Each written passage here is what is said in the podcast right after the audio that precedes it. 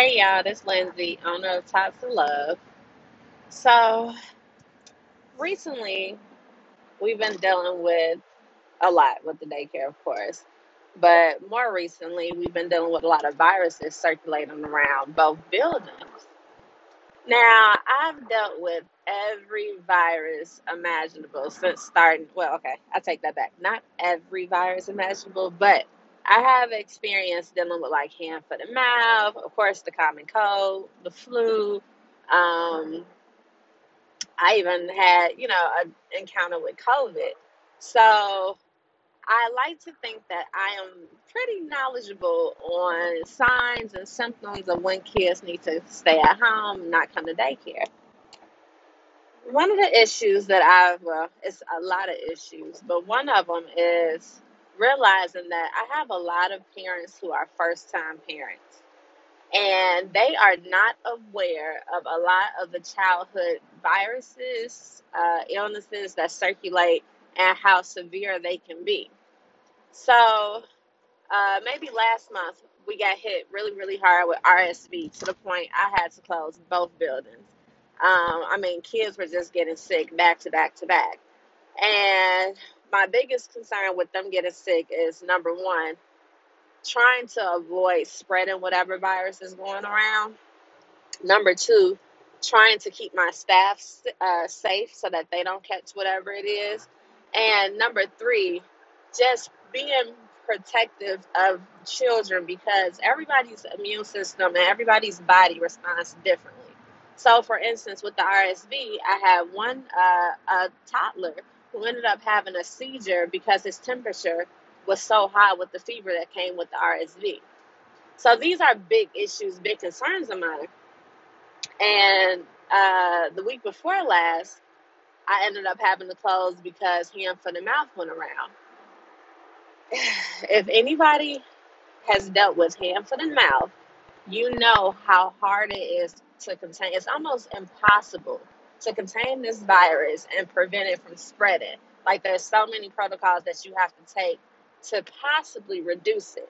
And that being because hand, foot, and mouth is transmittable through respiratory symptoms, through fecal matter, and also through the bumps that come onto the skin that eventually form into blisters and pop.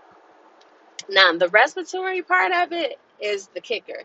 Because when you're in a building with all kids under the age of 5 years old, it is almost impossible to get them to properly wipe their noses, make sure they're washing their hands after they touch their nose, cover their mouths when they cough, especially with the infants and toddlers. Like, they don't even have any type of logic of covering their mouth or, protecting other people from their germs.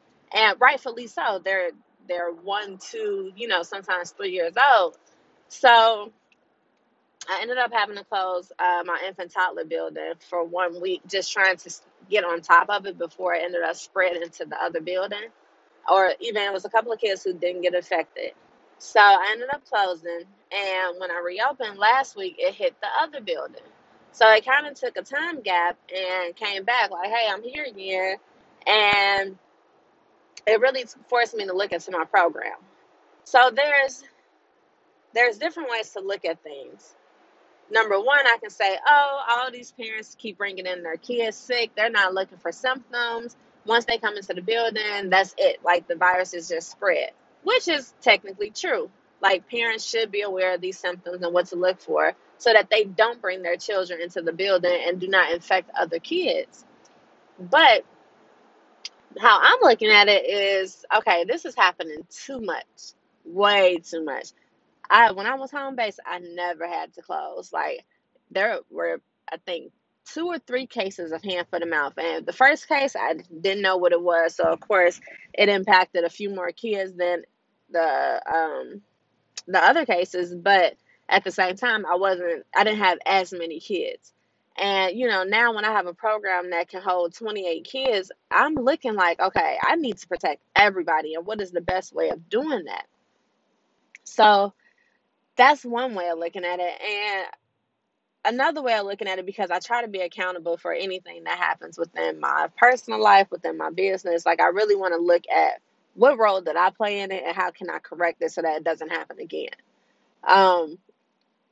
I made the mistake of hiring staff with no experience. And I say mistake because I'm all for, you know, teaching and training, but you have to have some type of level of self-efficiency in order to excel in any role.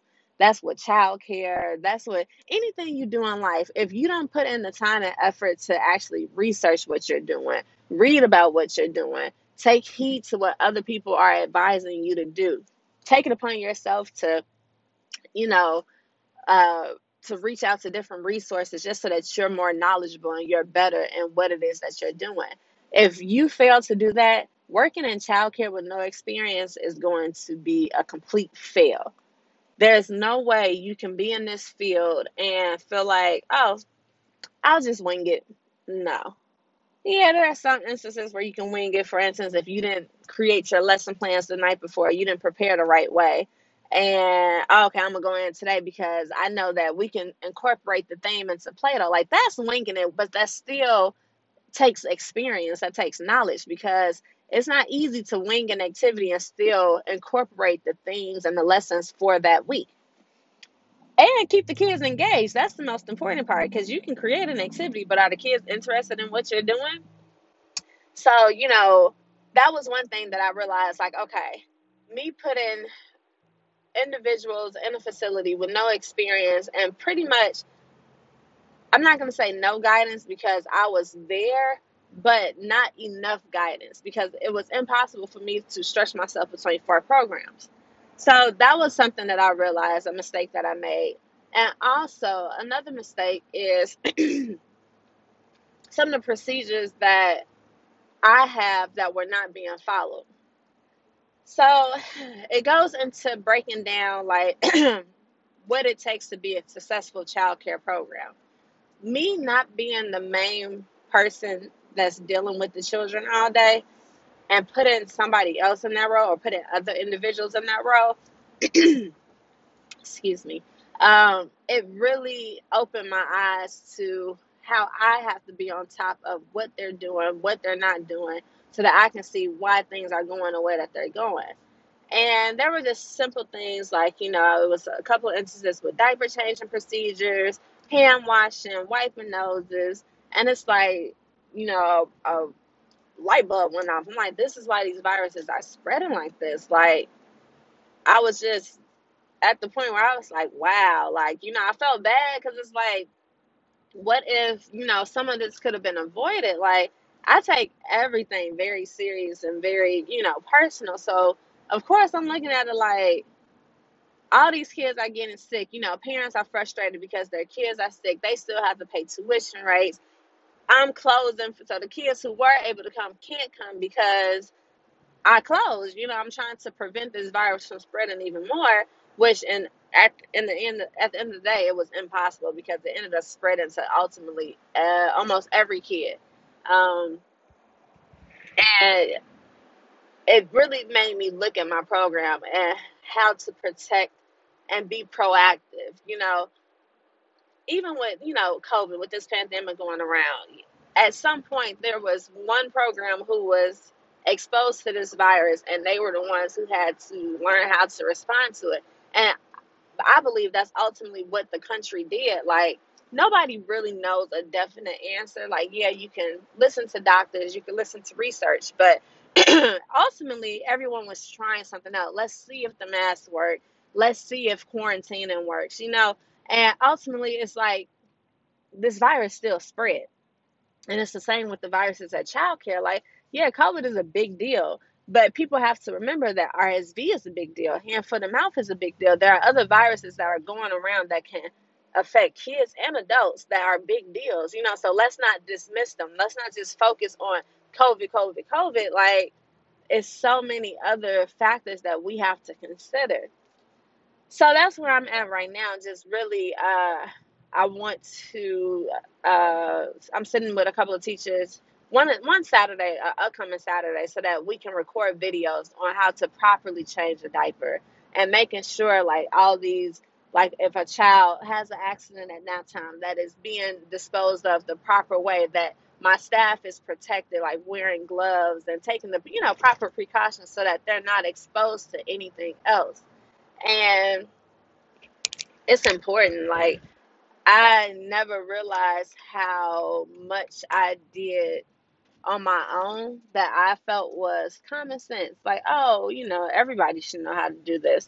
But, or even showing a person, like I've trained my teachers, and, you know, they're new teachers, but I have trained them thinking like, oh, okay, you got it? Yeah, I got it, Miss Lindsay. Okay, cool. And I step away and they don't have it. So that's a big thing, because I need to know that you understand what I'm telling you, because at the end of the day, that is the difference between a child going home sick, a program closing, or, you know, a teacher getting sick. And at this point, you know, I've lost a few kids, and I know it's because you're trying to get people to replicate my passion and my drive and my vision for my brand.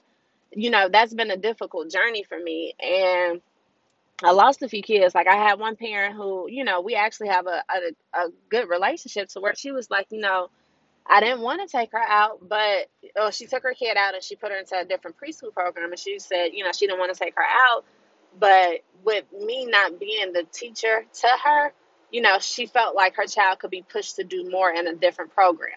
And I wholeheartedly understood, you know, like, this whole journey is a learning lesson, you know, and I'm really taking heed to it, because I know that everything that I'm going through is preparing me for something greater.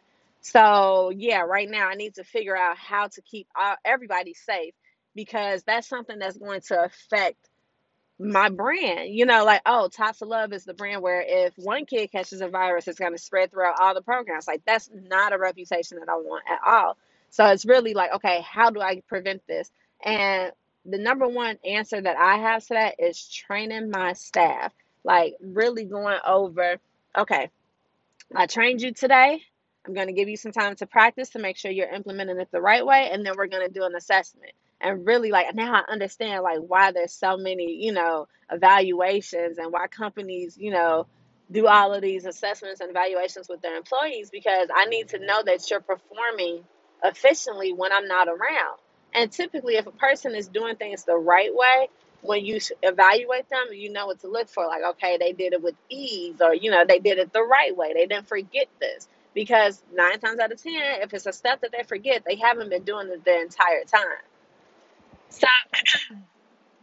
So I'm really working on, like, this training part of it, you know. Like, I want multiple daycares, and before I get that, I have to get this basic stuff down packed so that I know what to look for. Not even me, so that other people who are working, you know, in director positions, so that they know what to look for, and it's something that's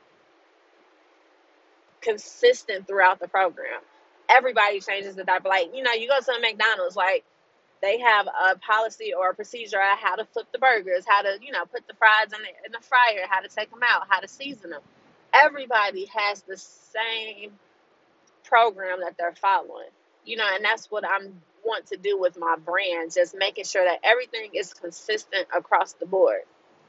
So, you know, a couple of things had to be changed. A couple of people had to be removed from positions just to allow them to grow more. You know, and sometimes that can be taken personally. So, you know, at this point, like I said, like, I want the best for my team.